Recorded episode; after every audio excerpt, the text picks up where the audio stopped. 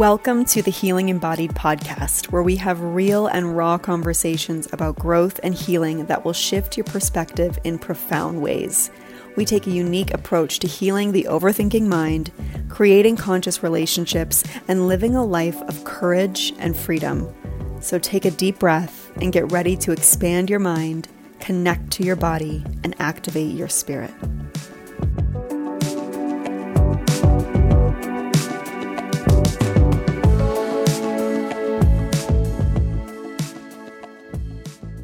Hello, hello, and welcome to the Healing Embodied podcast. This is your host, Chelsea Horton.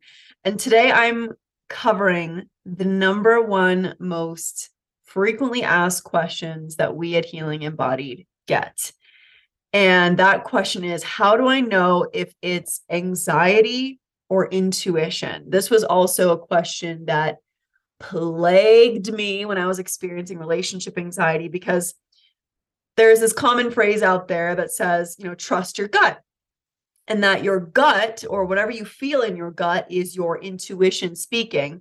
And for me, whenever I experienced anxiety, I always felt this uncomfortable, dropping, nauseous sensation in my gut.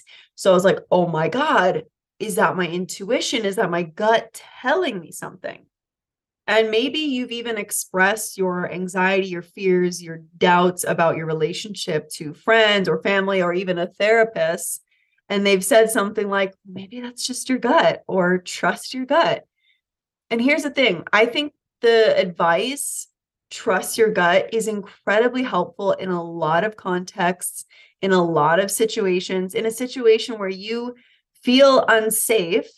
Um, but maybe like say in the context of an unsafe relationship maybe that person is trying to convince you to stay or convince you that they're going to you know work on their issues and they never do and your gut is like this relationship doesn't feel good. This relationship's hurting me. This relationship is making me feel like shit about myself.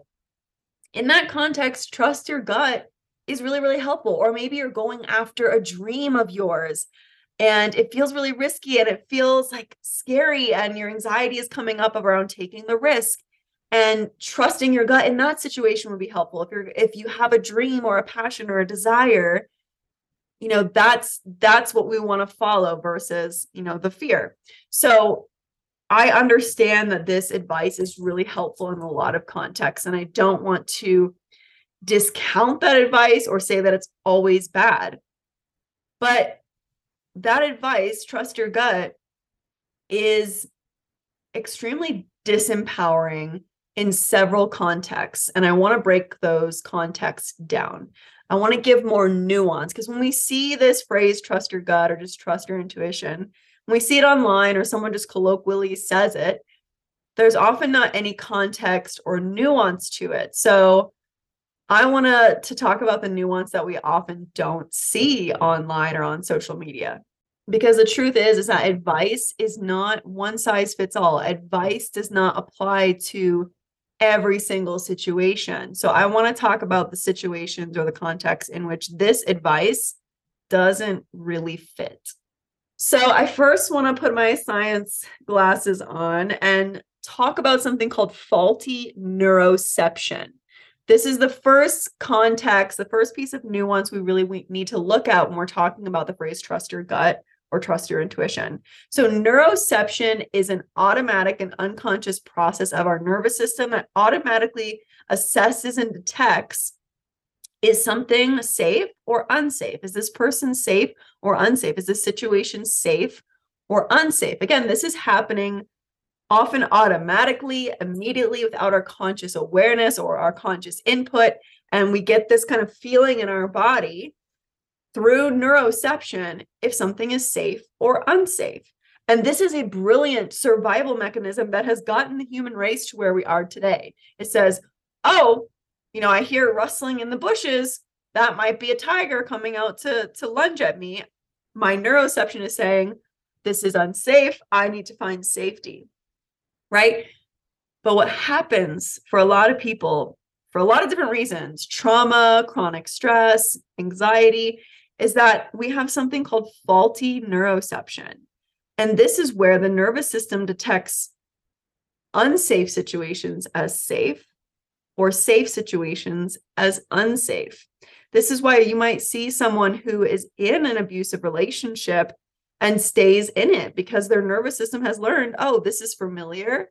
And therefore it's safe because it's predictable. So it feels almost more safe to be in an abusive or hurtful situation because that's what my nervous system was used to due to trauma. And the people that we work with and the the context of relationship anxiety that we speak to is often the other side of that faulty neuroception, which is is assessing um, safe people and safe relationships as unsafe. So this is what my nervous system did in my relationship. I was in a safe relationship. Matt was available. There was reciprocity. Matt showed up for the relationship. He was supportive. He was loving. He was caring. He was present. And yet my nervous system felt so unsafe. It kept detecting my partner in this relationship as unsafe, even though in reality, it was safe. My nervous system, I had faulty neuroception going on because of some of the things I had experienced, some of the pain of the past. So even though I was in a safe relationship, my nervous system was detecting it as unsafe. So if I were to have just trusted my gut, which I did a couple times in that situation. I trusted that feeling in my gut, meaning I interpreted it as meaning it was true and accurate. And I did break up with him twice in the first year of our relationship because I was like, oh my God, this is my gut. I feel something in my gut. And every time I feel this thing in my gut, my brain is saying, oh my God, what if, what if this is the wrong relationship? What if something bad happens? And so I was like, oh my God, that's obviously my intuition because that's what the internet says, obviously. And so I took that at face value and I broke up with with Matt several times. But as I learned more about my nervous system and more about my my the pain I was holding my body, I learned, oh my god, actually this relationship is really safe and my nervous system keeps firing off these false alarms. And that kind of leads me into the the second context or nuance that I want to go into. And that is past trauma and past pain can cause us to be disproportionately hyper vigilant, meaning we're always looking for the danger. We're always looking for something that is wrong. It's we have this heightened sense of alertness. It goes beyond just being aware and present. It's like this heightened sense of alertness in our brain because of the things that we had experienced in the past, because of the pain of the past. We are looking to see if we're going to experience that pain again in the present or in the future because our bodies hold these subconscious memories of the pain and the trauma of the past and are constantly trying to make associations like anything that could be somewhat remotely similar or somewhat of a reminder of the past pain our brain the traumatized brain the anxious brain automatically makes that connection and says oh my gosh uh this this is reminding me of what i experienced in the past even if it's not dangerous. Um so something for example, I experienced in a relationship in the past, which ended, was I experienced doubt. And the thing is that that doubt was actually, it wasn't even really doubt, it was me actually picking up on the fact that that my ex was being dishonest with me and hiding things, hiding very important things from me. And I was picking up on that and I experienced that as doubt. Oh, I was doubting the relationship. But really, I was picking up on his dishonesty. And so when I was in this relationship with my now husband, with a person who was honest, and I really felt I, I feel that he's being honest with me. I feel that he's fully here with me. And but I experienced doubt, like, oh my gosh, is this right? Are we gonna last? I associated immediately, oh my God, well, I experienced doubt in my past relationship and I'm experiencing doubt now. That must mean there's something wrong. There must mean there's a danger here. And I kept looking for the danger but there was no danger in this relationship like there was in my past relationship. So, because I experienced that pain and that betrayal and that hurt in a past relationship, my mind was always subconsciously trying to draw similarities in my present relationship. And this leads me into the third piece of nuance and context that I want to talk about. And it's that our first emotional reaction isn't always the most accurate our emotional responses to things are influenced by so many factors, are influenced by beliefs, the things we're taught, by past experiences.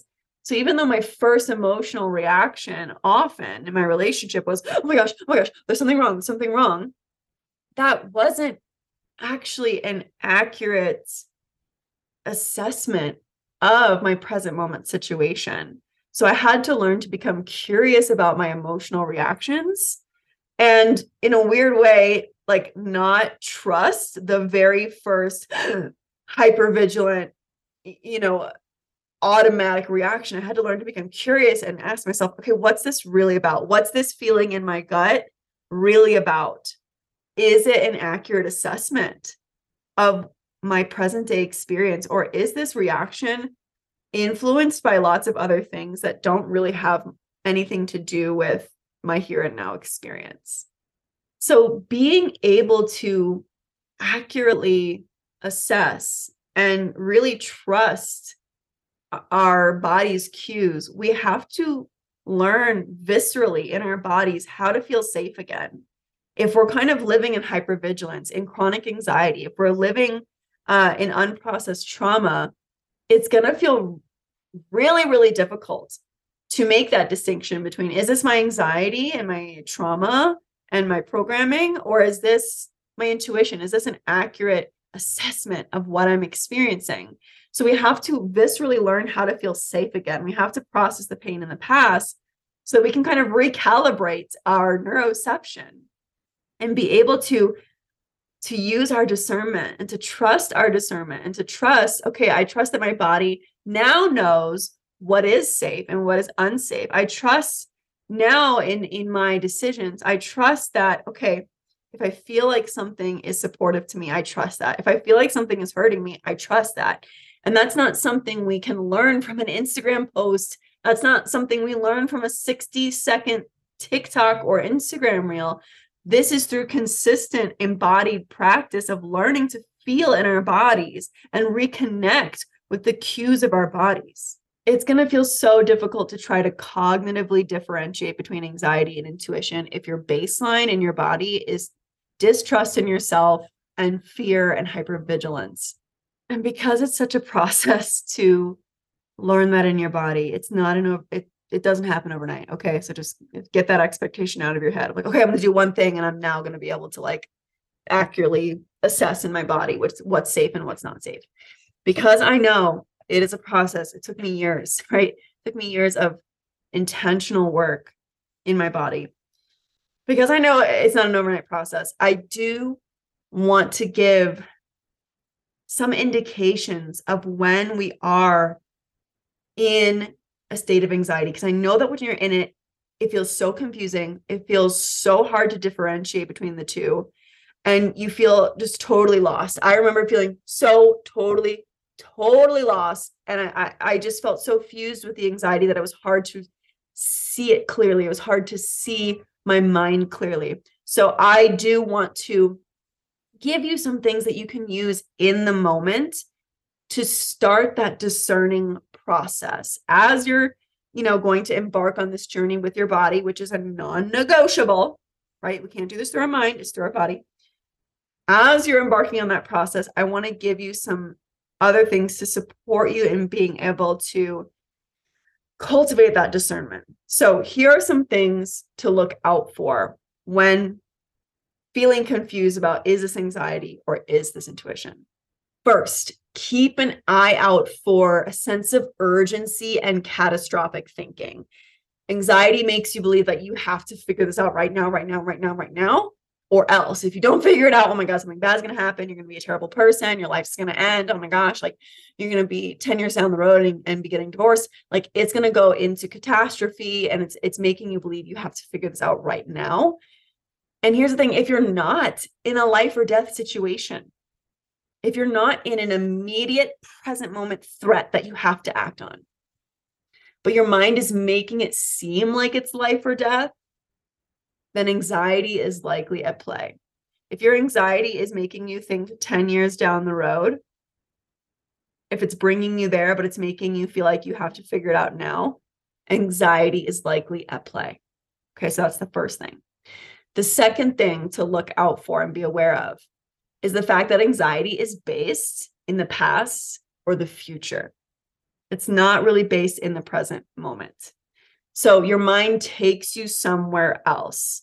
It's either ruminating or hyper focus on the past. Did I do that right? Did, you know, did our relationship start the right way? Or like, oh my gosh, what, you know, do, ruminating and fixating on the past or it brings you in the future. Like I said, 10 years in the future. Oh my gosh, what if this and this and this and this and this? So anxiety takes you away from the reality of the present moment. And if you're noticing that your mind is anywhere but right here, then anxiety is likely at play. The third thing to look out for and be aware of is that anxiety makes you feel powerless, unworthy, confused, and helpless. There's a phrase, I don't know who says it, I've even looked it up. It says, anxiety underestimates, overestimates risk and underestimates your ability to cope. So, if there are undertones of shame, self criticism, judgment, disempowerment, oh my gosh, I'm not going to be able to handle this. If, if something bad happens, I'm not going to be able to handle it. Or I'm going to be a terrible person. Or if, if I make a mistake, I'm going to be so unworthy then if you feel that way, then anxiety is at play here. And this ties into the fourth thing to look out for and be aware of. Again, anxiety is going to underestimate and totally forget in your resiliency. It's going to totally forget all the times that you faced something hard and got through it. And it's going to say, this time, this is the time that you're not going to be able to figure out. This is the time you're not going to be able to handle it. And it makes a mountain out of a molehill and tells you that you couldn't handle things if things didn't go the way you had hoped. It totally negates your resilience as a human being. And the final thing to look out for and be aware of is that anxiety is not focused on growth. It's focused on staying protected and in the familiar. It will often revert to like old survival patterns from childhood, hiding, being small, needing certainty and control. And it clings to the familiar and demands that certainty. Anxiety isn't interested in expanding beyond your comfort zone or taking a, a, positive risk in life or going after your dreams or putting your heart out there. Anxiety is not interested in that. Anxiety is like, we've got to stay safe small we have to avoid risk at all possibility oh my goodness like i i can't leave my comfort zone i have to have control i have to have certainty so if that is going on in your mind. Anxiety is at play.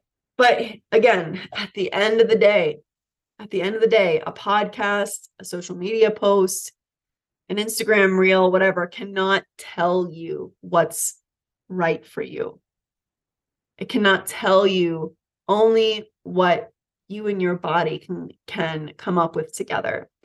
Nothing can replace that deep inner work of cultivating a relationship with yourself, with your body, with the parts of you who are afraid. Nothing can replace that. No one can do that for you. That inner work, that curiosity toward yourself, towards your fears, is required in order to be able to discern and to trust your body and to trust your wisdom and to be able to reclaim access to your intuition and reclaim that trust in your intuition.